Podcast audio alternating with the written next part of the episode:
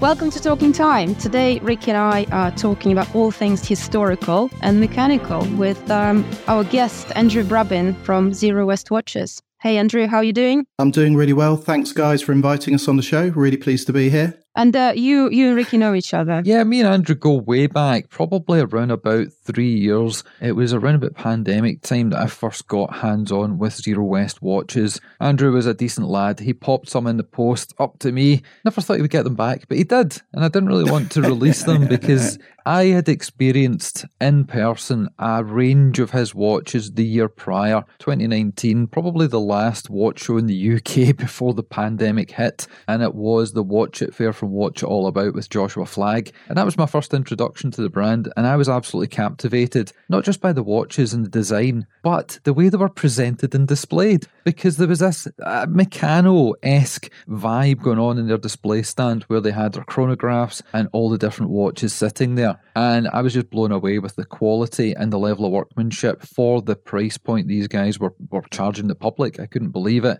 And then, as I say, months later, during the pandemic, we got a whole range of watches through to look at. So it is a huge pleasure to have Andrew on the show today to talk to a new audience for the Alliance members and people that are visiting the Alliance website and the Instagram for the first time. And because this is the first time, Andrew, you can give us the kind of origin story of how you came to be running, creating, and producing these watches at Zero West. Yeah, it's it was it was a fascinating journey. I mean, my background um, from a very young age, probably like a lot of people, I was given my first digital watch in the mid to late 70s by my father. Uh, and uh, he was an architect. So I, I, grew up in a creative family. And uh, just by default, I ended up going to art college to study graphic design, uh, where I specialized in typography and branding. And you know, I, I, that's when there was the Swatch revolution, and uh, I was massively into Swatch watches, and uh, I used to customize the straps, uh, and ended up it ended up being a sideline at art college. Uh, everyone used to meet up at lunchtimes or in the pub after college, and you know, I was selling some, selling some, and people were putting in some requests for some of the styles that they wanted, and that that's really where my watch fascination began. Uh, and following art college, uh, I was very fortunate. Uh, my career path uh, with some design agencies, working on some really big brands in the automotive and mountain bike industries. And for years, I, I, always wanted to work on my own product. I'd worked on a lot of projects and seen grand brands grow from really small beginnings. And I thought it would be fantastic to be able to put everything that I was uh, that I'd learned and was passionate about into into my own project. Uh, and then in 2016, a good friend of mine who I used to meet up with probably only a couple of times a year uh, was Graham Collins, who's an ex actually he's an ex Black Ops military engineer. I mean, he's fascinating to talk to. He'll reluctantly tell you a story. He'll get to the really good bit, and then he'll he'll just slay. He'll just go quiet and say, "I really can't tell you anymore." Um, so if you ever get to meet him, he is a fantastic individual, and he's got a vast experience in military engineering and aerospace. He's worked all over the world, and he's massively irritating. He's the sort of guy who can build his own house and we'd meet up and he'd always say to me, Oh, you know, I want to design my own watch. And we'd talk, we were both passionately into watches. He collected watches, so did I. And I never offered to help out because he was somebody who could always do everything himself. And then one Christmas, 2016, it was probably late November, early December, uh, he sent me a 3D render for the metalwork of a watch. And he, he said, What do you think? And my wife was on her Christmas do. And, and, and I just thought, Well, I'll, I'll spend the whole evening. I'll design a dial. I'll put it into his 3D render,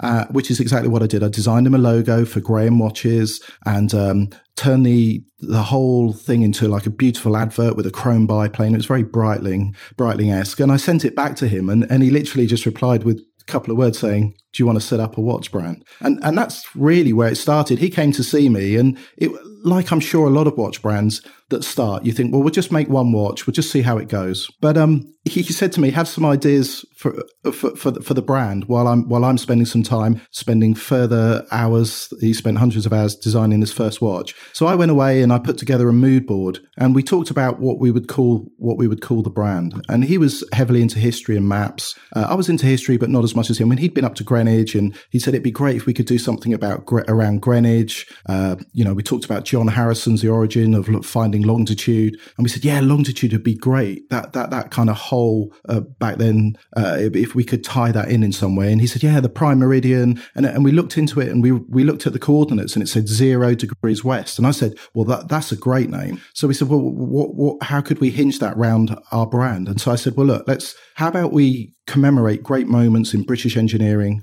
and each dial features a latitude and longitude. We'll call the brand Zero West, zero degrees west. It's the prime meridian. It's where time starts, where east meets west, and everything kind of slotted into place. So for the first six months, I, was, I, I, put together, well, first three months, I put together this great big mood board. It was about 50 pages, all with different concepts, style concepts. We did a lot of research and um, he, he, he, designed up the model uh, and we got it 3D printed. And we realized that what, what skills I had, he, um, he didn't possess. And what skills he had, I didn't possess. And we stood, we felt we stood quite a good chance of being able to launch a brand, a watch brand with our own investment with with our own time and we spent what ended up being three years and i remember we looked we, we obviously were researching everything under the sun and we'd looked into how bremont started and and we we'd we'd, see, we'd read that it had taken them three years to set up to, to come bring their first watch to market. And uh, you know we kind of joked and said oh you know maybe we could do it quicker than that. Um, Actually, we, we didn't. we didn't.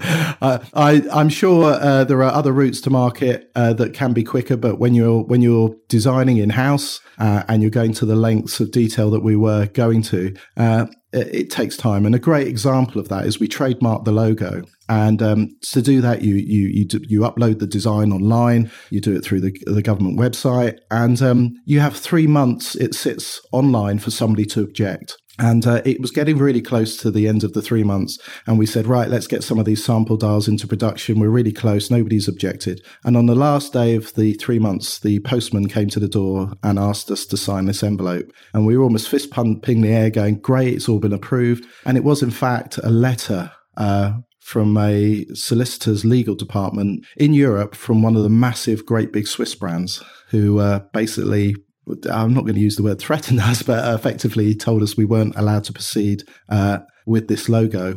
Uh, and and when you actually compare the logo to their logo, uh, which we we weren't aware that we were infringing any copyrights, it, it, it, wasn't really that close at all. It was just the shape, and and and they were opposing to it on the grounds of confusion in the marketplace.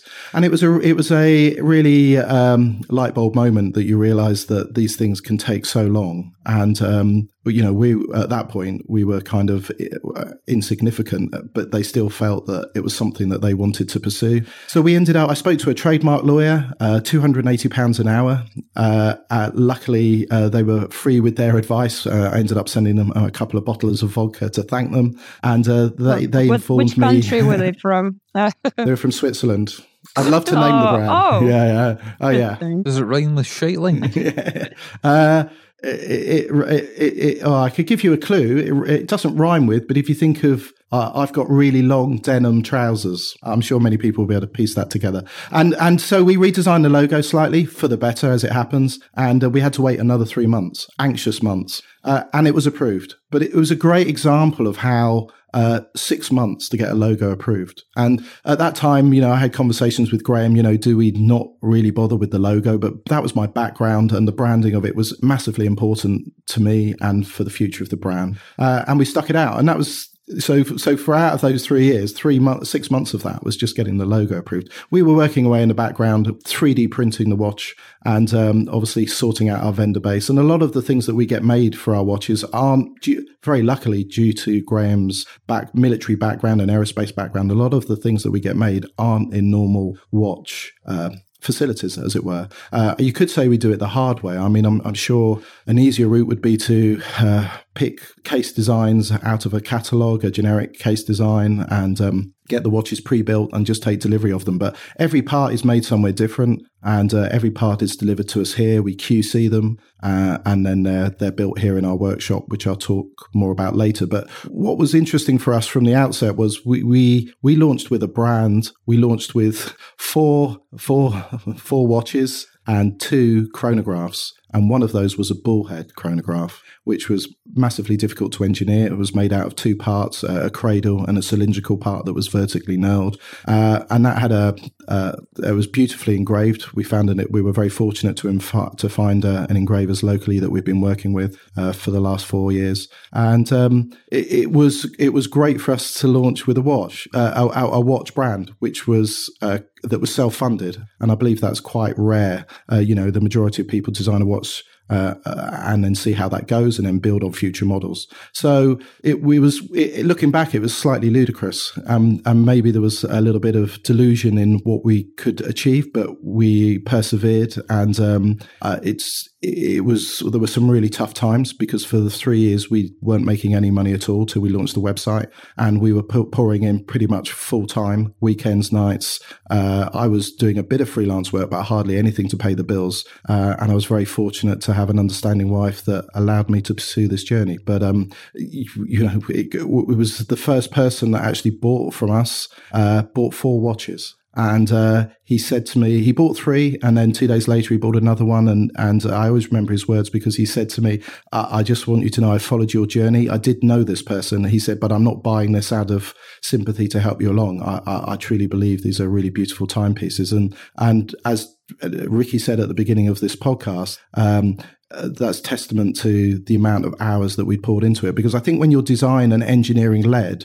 uh, a lot of the decisions that we made, uh, I'm sure an investor would probably be horrified at. But um, when you are so personally involved in these items, as I'm sure you hear from many brands, uh, it's not about the money. It's about making the best possible watch you can make. And from the outset, as I said to Graham, I'm not a salesman. We just we just want somebody who, after they've spent a bit of time with us, would see us as a viable alternative to one of the big main, mainstream Swiss brands.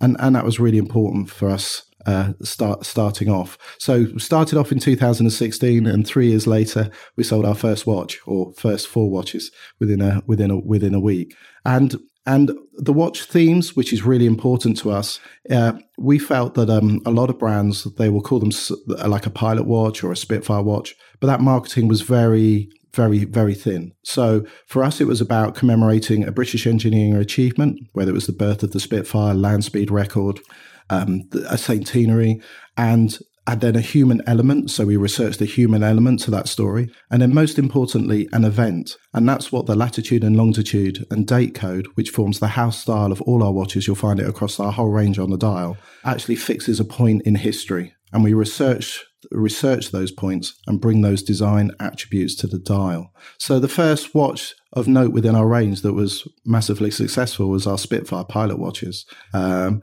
and then what happened was we were approached by somebody who um, basically had some Spitfire material from a museum, and we were able to acquire this material. And Graham had this great idea about redesigning the back of the watch, incorporating some of this Spitfire material. So that was no easy task. We we basically had to work with a local uh, custom motorcycle company called Foundry Motorcycles. And what was great about working with him is he was really respectful of the material and and, and, its place in history. And uh, we set about smelting down this aluminium casing from a Mark I Spitfire that crashed just off the Isle of Wight. It was actually dredged up by a fishing trawler, uh, and it was identified through RAF records because also along with the uh, part of the engine was a propeller blade, uh, and it was a single single propeller blade style from a Mark One Spitfire, and the RAF records showed that that the only Spitfire that had gone down in that vicinity during uh, World War II was a, a, Polish pilot. So we set about researching all the history with the squadron this Polish pilot flew in, and we ended up designing a new Spitfire watch where the dial was based on a airspeed indicator from a Mark One Spitfire, and in the back of the watch we had the smelted down metal under a reverse printed sapphire. Actually, it wasn't reverse printed; it was a sapphire crystal, but we uh, we actually uh, laser engraved uh, the Merlin engine material, uh, which we no longer do because we actually had to smelt it down uh, through so many different processes to get the material smooth enough for us to laser, laser engrave that we now uh, keep it more of a raw material and uh, we um, on future models and we reverse print the sapphire crystal. And on this so on this uh, uh dial it has the latitude and longitude of the crash site uh, which we managed to locate. And also the crown is a scaled down fire button from the joystick of a Spitfire. Graham managed to obtain some technical drawings and reverse engineered it. Unfortunately, it doesn't fire anything, but it's this sort of detail, this sort of detail uh, that we put into all of the watches. And I must actually uh, slightly rewind slightly. What's massively important to Zero West and when we set up and, and Graham's vision for the brand when I first started talking to him was for us to have our our own unique case identity. And we didn't want to be a Me Too brand and all our all the metalwork for our watches was machined out of a solid piece of billet on a five axis machine. Now, I know that may not mean a lot to a lot of the people listening, but what it does is it allows us to create the shapes uh, for our watches that are very different to anything else that you'll see out there. And we also have these unique DSL lugs, dual sculpted lugs, which are part of our unique DNA house st- style and will make Zero West's watches instantly recognizable when you see them in the flesh or online. Uh, and that was really important for us because it allows us to mix finish, make the lugs out of a, a different finish to the watch body. Um, and as I said, we didn't want to be a Me Too brand. Uh, we wanted our own identity. And and this was really apparent from the outset there was something that people really appreciated, uh, especially from a brand that was very small, uh, producing really high quality stuff in the small volumes that we do. So this pilot watch was uh, a massive success for us, and and part of that success, uh, it, it's all to do with the touch points as well. Was the fact that we weren't able to find a strap manufacturer uh, to make the quality of straps uh, to the standard we were looking for when we set up the brand. Uh, or in the small quantities that we wanted. So Graham, being the typical engineer, set about. He said to me one day, "Do you think I'm going to have I'm going to have a go at making a strap?" And I, of course, I said to him, "Yeah, go for it. I think you, I think you do a great job." Uh, we joke about it now, but the first ones that he made weren't particularly great. Uh, we've got them in the studio just to show the show the progression of how you learn. But he spent literally hundreds and hundreds and hundreds of. I, I, I dread to think how many straps he's made, and they are a thing of beauty. Absolutely, he's such a perfectionist. Uh, I, I think the most complex strap he makes is close to four hours. Uh, it has it's beautiful rally holes, and he also we use some recycled World War II canvas. Uh, they're they're edge painted, they're burnished on the side. They're all heat creased, uh, all made out of Horween leather, and they're all made here in the studio. And um, it, like like all these things, uh, it's a great thing to be able to do. Uh, but it has um, it has uh, kept us exceptionally busy and maybe away from pushing forward uh, on a day in day out with new watch designs but it it's just something that was massively important to us. When you've spent so much time designing a watch engineering it beautifully you you you don't well we felt for our brand we didn't necessarily want an aftermarket strap on there. Uh, and then we said about designing our own rubber straps uh, which was pretty expensive to produce in the UK, but it was something we felt very strongly about. We put down, uh, we did all the tooling, put down all the costs, and we did designed it all in house. We did all the tooling for that locally to the studio, and then these high end, they're made of FKM, high end rubber straps, and they're made up in Surrey. Uh, we actually use a company that does a lot of work for the MOD. So it's really great that they are made locally, and um, it, they're a great addition to our straps. Uh, sorry, to our watches. Uh, it also takes the pressure off Graham on a day to day making straps. So that was that was that was great for us. And then what happened was uh, COVID hit, and uh, you know I don't need to tell everybody uh, how that affected lots of different businesses. And we were very fortunate to be busy through COVID. And we took the opportunity. We had a light bulb moment. The studio that we work in is an old boathouse overlooking the water in Emsworth. We we're really, really fortunate. And it has a lot of automotive history, which I'll touch on later. But what happened was we were selling watches and we were saying to people, well, we'll send them out to you, you know, in a week's time, two weeks' time when we finish building them. And they'd say, oh, no, don't worry. When we get out of COVID, uh, we're going to go on a road trip. We're going to come down and see you. And I think the first two people that came to see us were came down from Manchester, and they did it there and back in a day. Uh, it, was, it was a massively long trip for them. But what happened was prior to that, we thought, well, we're never going to get the opportunity to do the studio up uh, where it's shut and nobody can come. I mean, even now saying it, it sounds strange. So we thought, well, we'll we'll we'll redesign it. We'll make it. Well, if if the studio was an extension of the website, what would it look like? So basically, Uh, Graham 3D rendered on his computer the whole studio. We mapped it out, we scanned it, and he did this fantastic 3D model of it on the computer that we could walk around. And we had these beautiful display cabinets. It's got a bar. Uh, it's got a central island uh, that we were going to try and fun- find something historic in and put a glass table over the top of with all the workstations in the workshop. And um, like all these things that we say that we're going to set out and do, we thought, oh, that would take us probably a month or two. Well, it ended up taking us just over four and a half months. We got some beautiful lights that are reclaimed from the Castle Bromwich Spitfire factory. Uh, we've got these this really old vintage sofa. We've got a beautiful ejector seat from an English Electric Lightning. But I think the most amazing thing that we've got in our studio is actually a Mark 9 Spitfire. And it is such a great engine. And we got such a great story for this. It was downed in northern France. So I get a phone call from a friend who's a watch collector and he goes, You've got to go and meet my friend. He's a farmer. He's restoring a Spitfire in the New Forest. Uh, and I thought, well, Chinese whispers, this, this really can't be true. So I phone up the farmer and he goes, and he's got this like kind of Cornish accent. I, I, won't, I won't insult him by trying to do it. And he goes, "You want to come and see it?" So I said, "Yeah, that'd uh, be great." So I turn up at this farm, and I'm, I'm, at his house, and he's there in his wellies, and he's like chewing a bit of straw, and he's got a Jack Russell around his feet, and I'm thinking, "No way is this guy, no way is this guy got a Spitfire in a barn." Just not going to happen. So we walk up this hill and there's this like silhouette of a barn on the hill. And outside it is a Land Rover Defender with a wheel missing. There's a sofa with a chicken on it sleeping. And I just think this story just gets better. And literally he swings open this door and it's like something out of a Hollywood movie that's done a, you know, a thing on the Britain in World War II. There is this Spitfire, full size. It's got the wings off and it hasn't been painted. And there is a guy there in the corner in green overalls with all the embroidered badges, total bona fide Spitfire engineer, whatever you want to call him. And the place was covered in dials, uh, wheels. Uh, I was just, it was incredible. And I basically just froze on the spot and I picked up my mobile phone and I phoned Graham and I said, I don't know what you're doing, but you've got to get over here now to see this.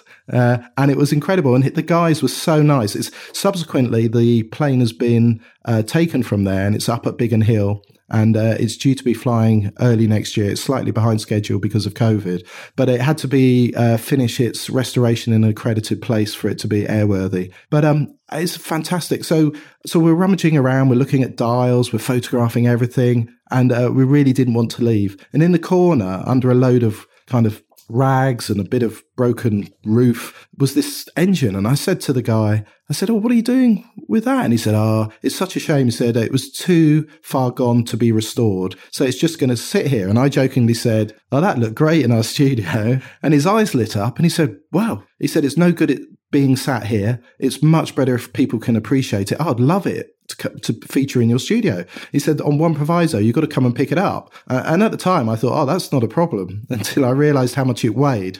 So we had to, we had to go back the following week. We organized uh, through. He had a tractor uh, with a forklift, and basically we put it onto the back of a low loader. Uh, a friend of ours who did some of the design work or the metal work with roll steel joists for the studio for the tables that we made uh, had a low loader, and we went to pick it up. And then that was almost the easy bit. So the hard bit was we got it to the studio, and um, basically five of us. It was on a trolley, and five of us could barely pull it.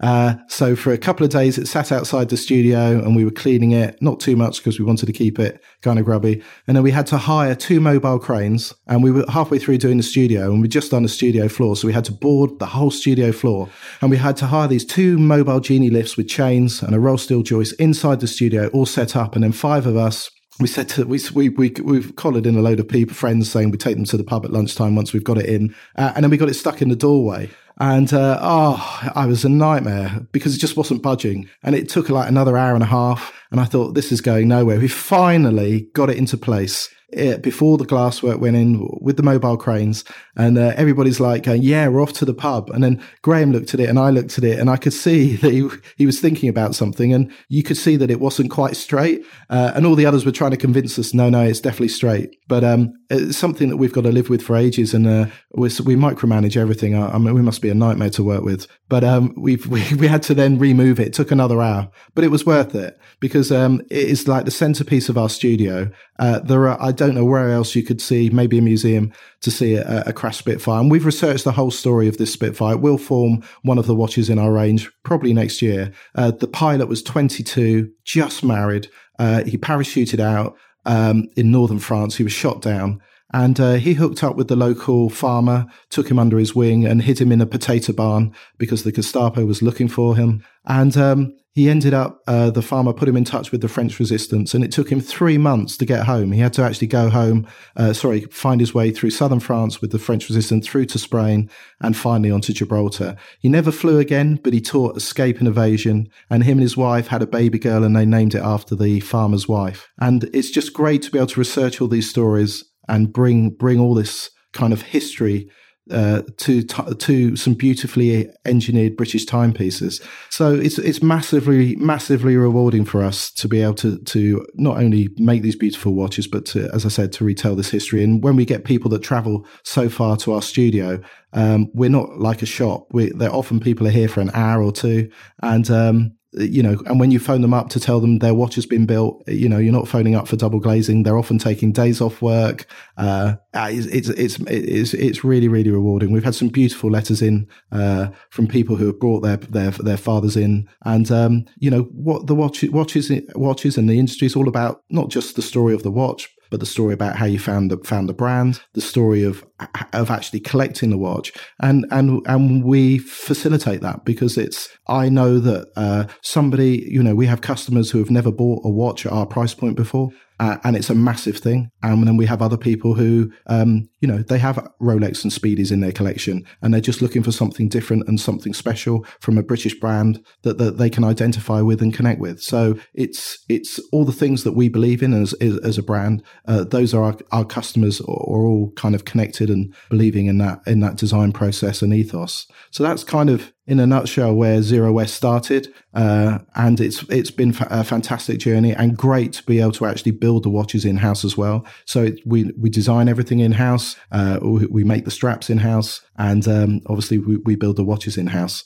And um, we we're not trying to be the next big thing. We're, we're, in terms of volume of sales. We're trying to keep it small. As I said, we're micromanaging things, and um, that's probably irritating to a lot of people. But uh, the things that are really important to us um, we know are important to customers. And uh, a great example of that is I sent a watch out to a customer in Brighton and um, I remember he called up and he said, "Oh, there's been a slight mistake. The serial number that I requested is not the same serial number on this watch, uh, and I'm going away in a couple of days." And I, I, remember thinking this it was a mistake that shouldn't have happened, but it did. Uh, so I got in the car there and then. Um, I don't know what it would have been like had it been Liverpool, but I, I did the three hour round trip, uh, stopping and chatting, uh, and uh, he was just beside himself. And because I know what it's like, uh, so we always try and answer every email within a few hours. Uh, you know, as, I, I, think we talked about briefly uh, before we came on air, we've just launched a new uh, watch a few months ago, and um, you were asking how that's gone, and I was saying it was great because when we launched it, uh, we have a lot of customers over in the states and Canada as well as Australia, and they often call in the middle of the night. But I answer every call. You know, it's uh,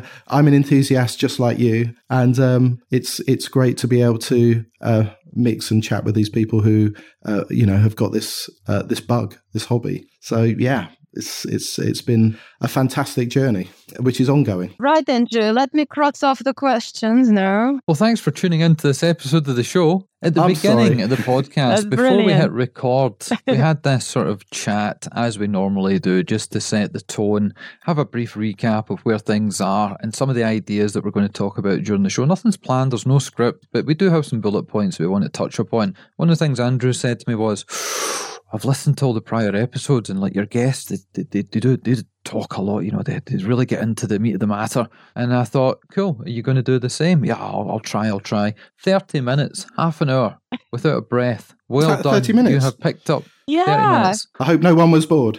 yeah, No, listen, All right. uh, You've Right. managed to rekindle a lot of memories because, like I say, we first met 2019 at a show down south, and I was impressed. I was impressed when you sent the watches to me. I was impressed when we recorded two or three shows for Scottish Watches. We've done Instagram lives. I remember after the football, I gave you a hard time. Things like that, and just listening to you recapping three, four years of us communicating back and forward in the space of half an hour. It gave me a buzz because I remember the elation in your voice the first time we spoke about certain things, like you saying, "Oh well, we got that engine in, and it just wasn't right." And we looked at it, it just wasn't right, and we told the guys we're going to have to move it again. Or when you went up the hill, you looked in the barn, and your dreams came true when you saw an aircraft sitting there when you thought you were having the Mickey taken out of you. And it also proves the the genuine, heartfelt stories that you tell are honest because you couldn't recount them in the same way three years down the line. And that's what I love. Well, I love it about you guys and I love it about British watchmaking in general. There is such a warmth and enthusiasm and a genuine interest in moving things forward instead of perhaps if you move across to Switzerland, it's more marketing, hyperbole, and that kind of thing. You don't seem to get that within Britain. So you got to be commended along with the rest of the guys in the alliance. But I took some notes. I had to take some notes. You wouldn't let me get a word in edgeways. And the cases, we'll touch on the cases first. That's what you mentioned, first of all. Yeah. And that was something that really caught me.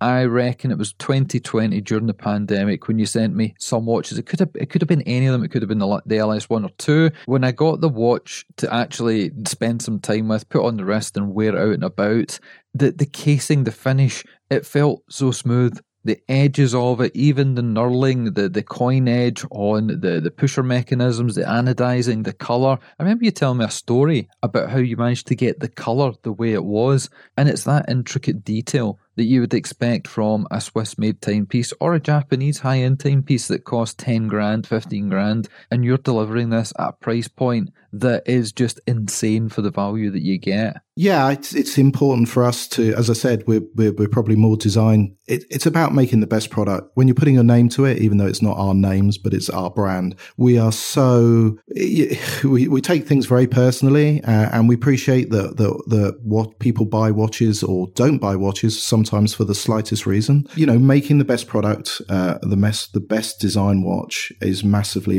massively important to us. Graham's enormously passionate and design driven. And honestly, what people see uh, that gets put out is actually the tip of a massive iceberg of time. Um, you know, for every dial that you see, well, let's actually get roll back. Graham's designing a beautiful new watch for next year, a new shape watch.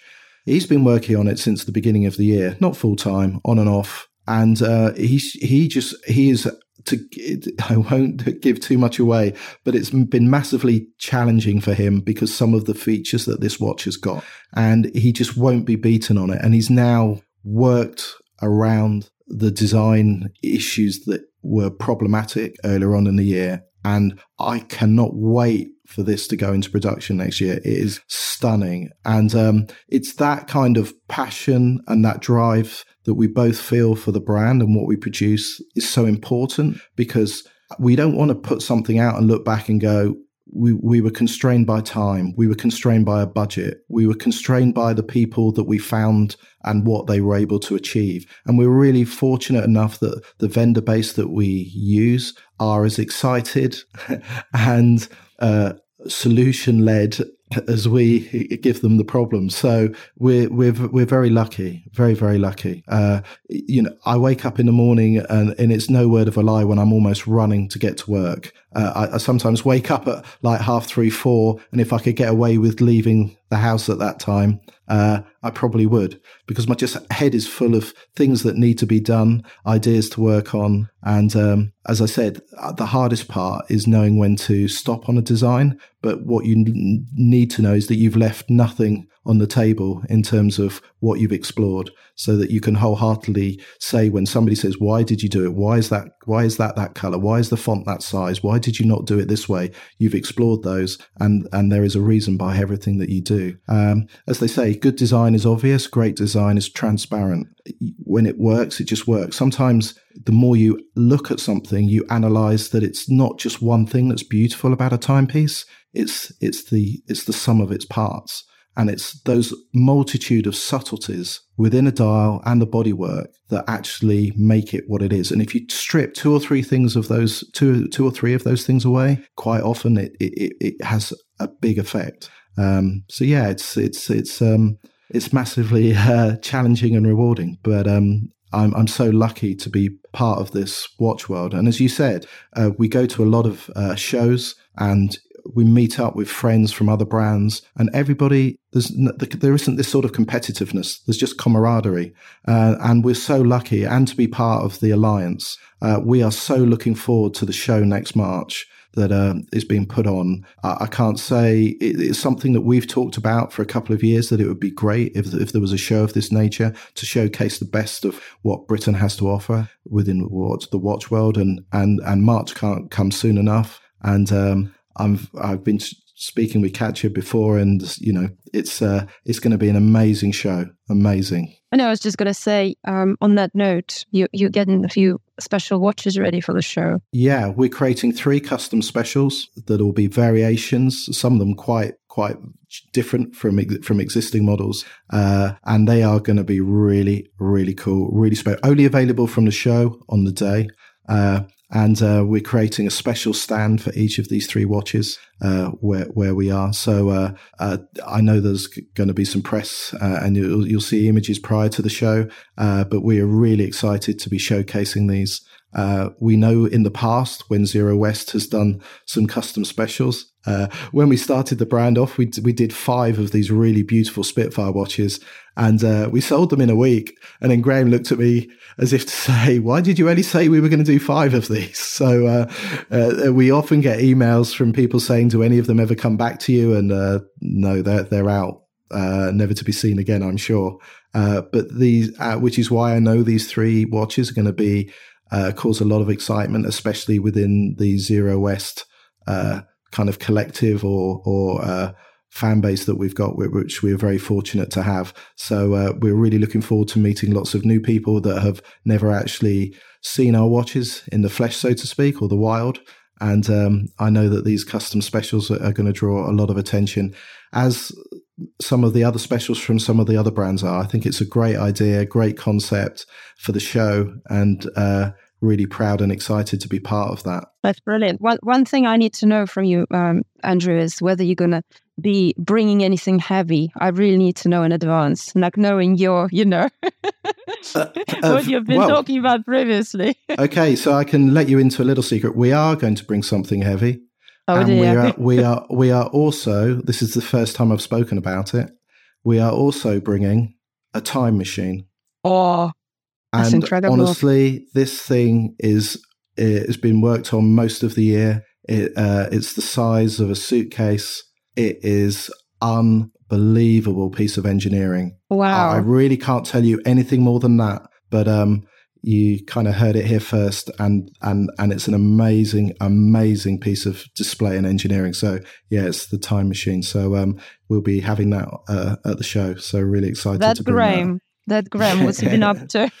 Yeah, yeah we locked him away yeah, yeah, yeah. So uh, yeah, I keep telling him sometimes we need to. That's why some of the watches have taken longer than we wanted. We just get sidetracked all the time. So uh, on, on cool stuff that we're not allowed to have at home. I mean, our studio is a bit like a a boys' den. That's the way it should be, but I would recommend everybody who has not already grabbed a hold of their tickets for the event do so because it's been two prior shows that I've attended that I've got to see in real life, not just the watches, but the way that other people, other watch collectors and enthusiasts, how they they swarm. That's the word I would use. They swarm around your display stand because they don't get to see this type of watch on a daily basis. You can't walk into an AD, a boutique, even a specialist and see this workmanship, this finishing, these unique designs. And it was at the Watch It Fair, first of all. And then after COVID, the first show after the pandemic started to dissipate in 2021, the London Watch Show, you had the display stand there as well. And again, it was just surrounded by people. I had to fight to get through to drag Dave along so he could check out your watches because he'd seen the pictures and he has seen it and bought it and worn the t shirt for the past 20 30 years when it comes to watches and he was blown away by them. So yeah everybody if you're not already going to the show this is another reason that you should go to the show. Yeah there's going to be so many cool things to see uh, i'm sure uh, not just our stand obviously. Uh, i know uh, i've spoken to some of the other people and uh, their other brands and uh, i know they're all doing special stuff and excited to be exhibiting too. So like you say for people that have never don't get to see these sort of brands because they're mainly online this is this is your this is your opportunity, all in one place. You're doing my job for me brilliantly, both of you. Thank you very much. We're giving you an easy time job. of it. It's been yeah. a long day.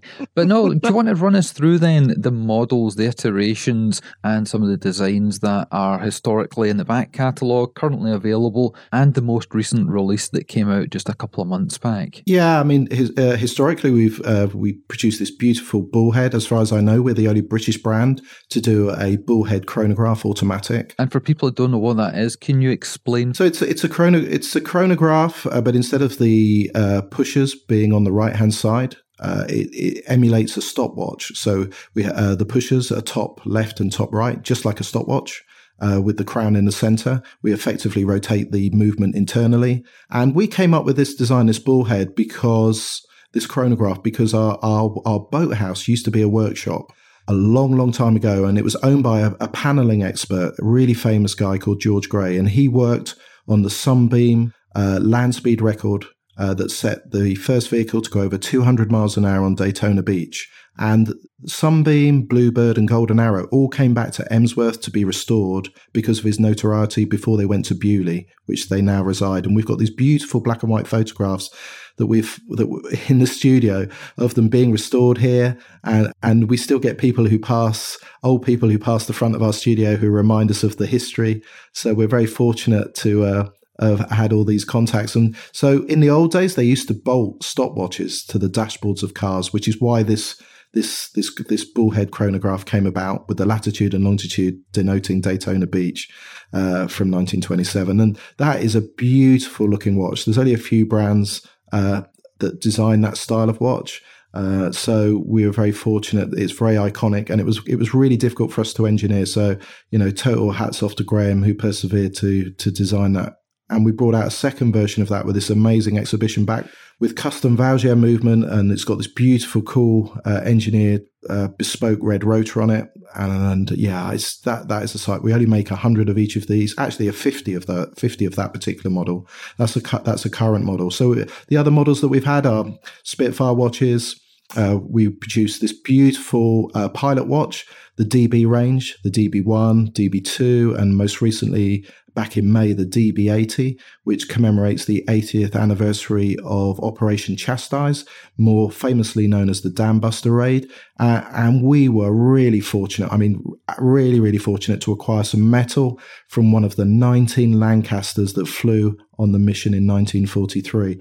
I can't tell you how difficult that was to get. It crashed in northern France, and it was only through an association with a world famous aviation artist that we managed to acquire this material.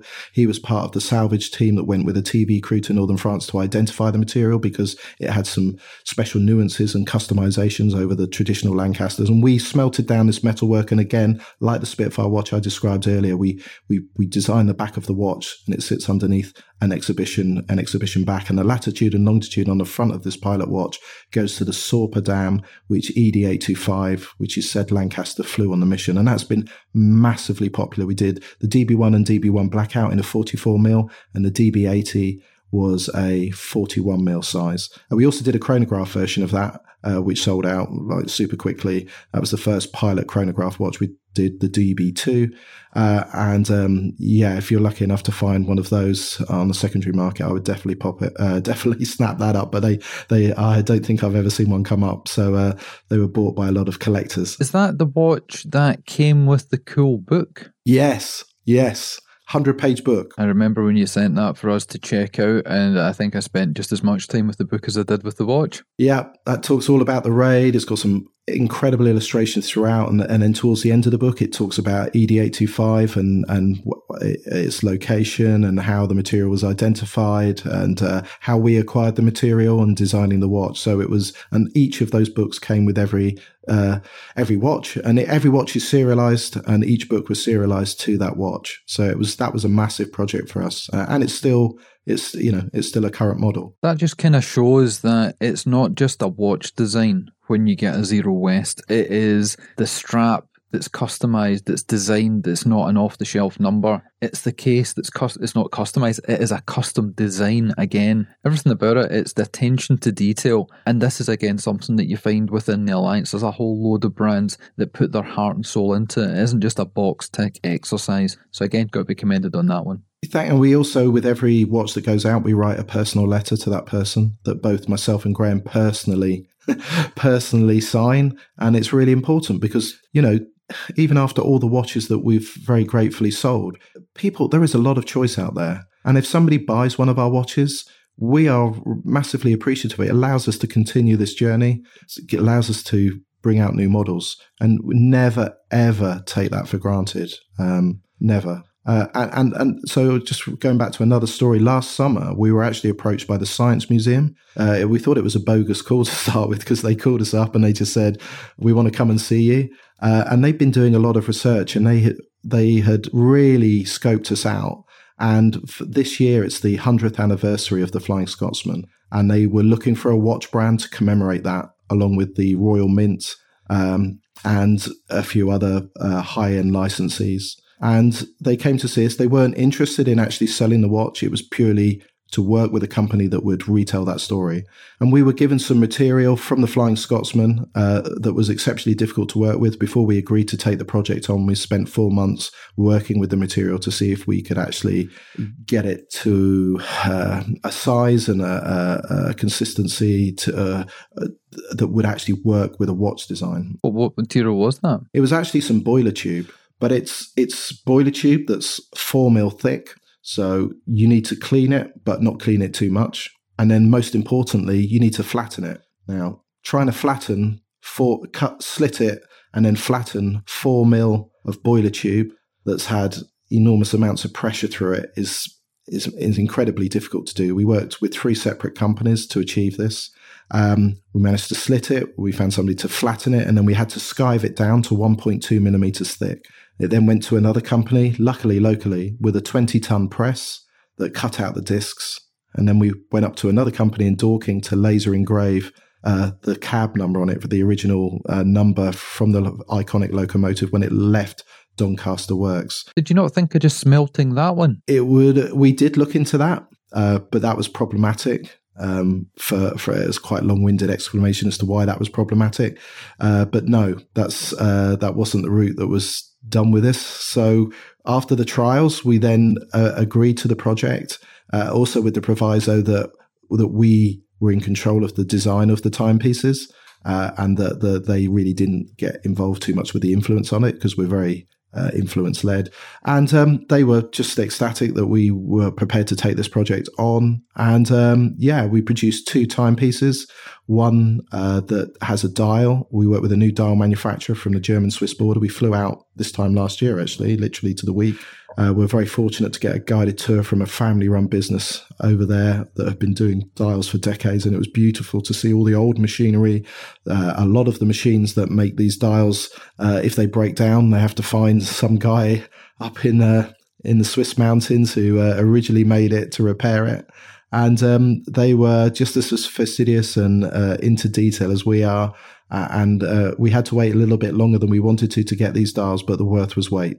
Uh, the worth was was was really worth the wait for us. Uh, there was a lot of uh, processes that we haven't done before in our dials.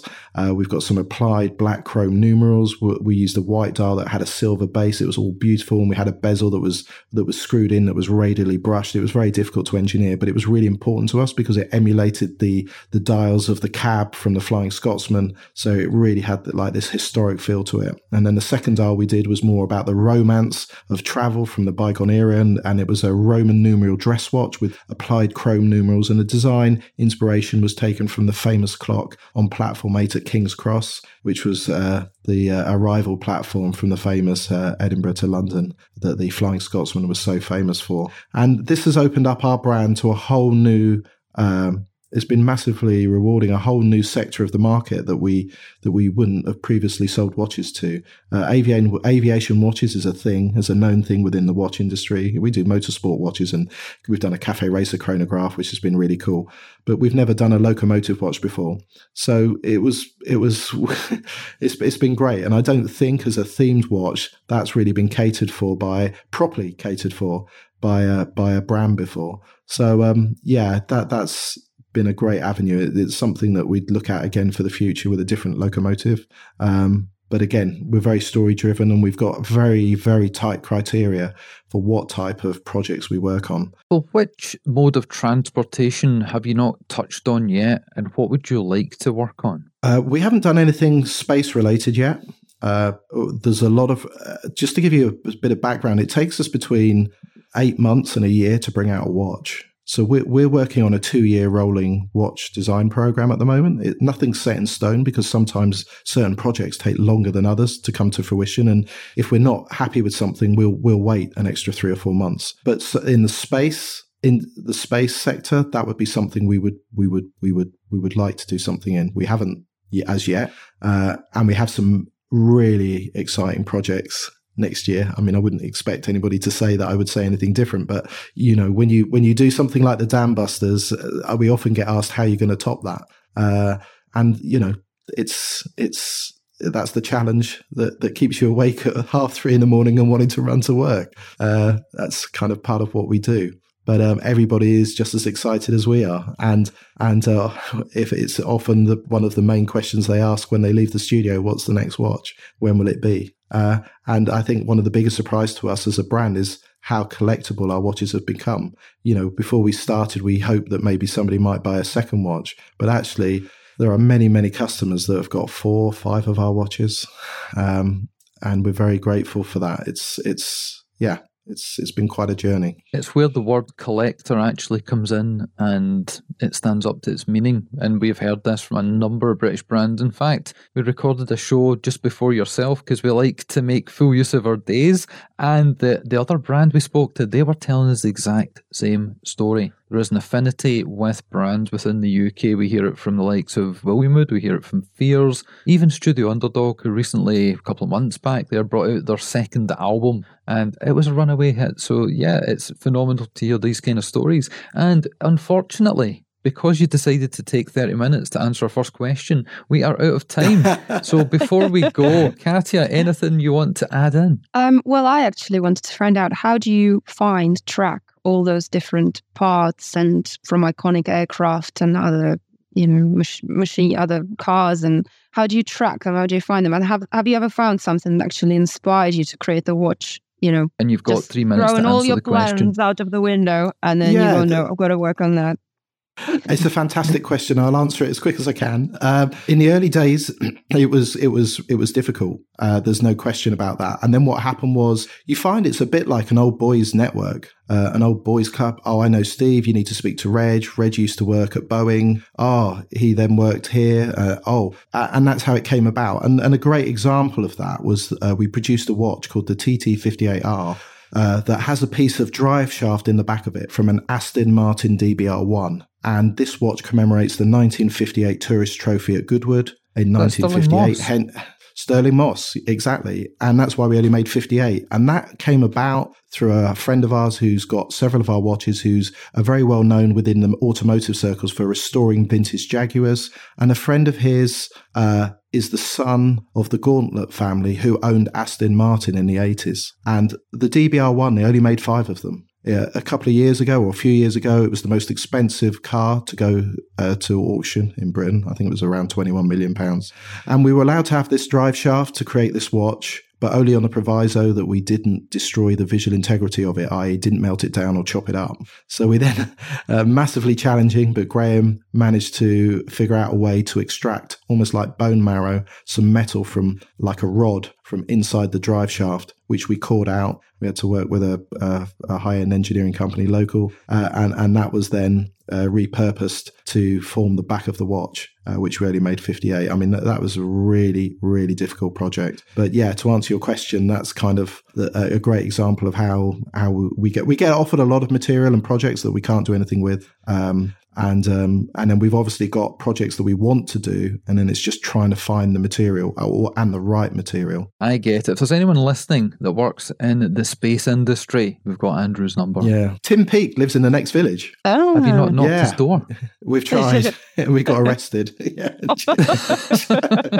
well, that is a story for another episode of the show. Yeah, definitely. But it has been fantastic. This hour has absolutely flown in, no word of a lie, and it's been great reminiscing missing, some stories I'd heard of, told in a slightly different way with a little bit more flavour, things I didn't know in the past, and hearing some new stories, some new releases. And I'm kind of keen to see what you're going to roll out in 2024, especially for Watchmakers Day. So, Katya, do you want to tell people where to go to find out more about the event and the Alliance? Tickets for British Watchmakers Day are all live. Please do get your tickets. It's going to be busy, so the quicker you do it, the better. Um, if even better, join our club and then you get the free ticket that you can reserve for the show. Um, and all of that is on our website, uh, britishwatchmakers.com. So we look forward to seeing you all there. And there's loads of other benefits for being a member of the club. You get print subscriptions to magazines, you get digital subscriptions to magazines. It is definitely worth the entry price. And you get to hear fantastic podcasts like this, plus other stuff on the website as well.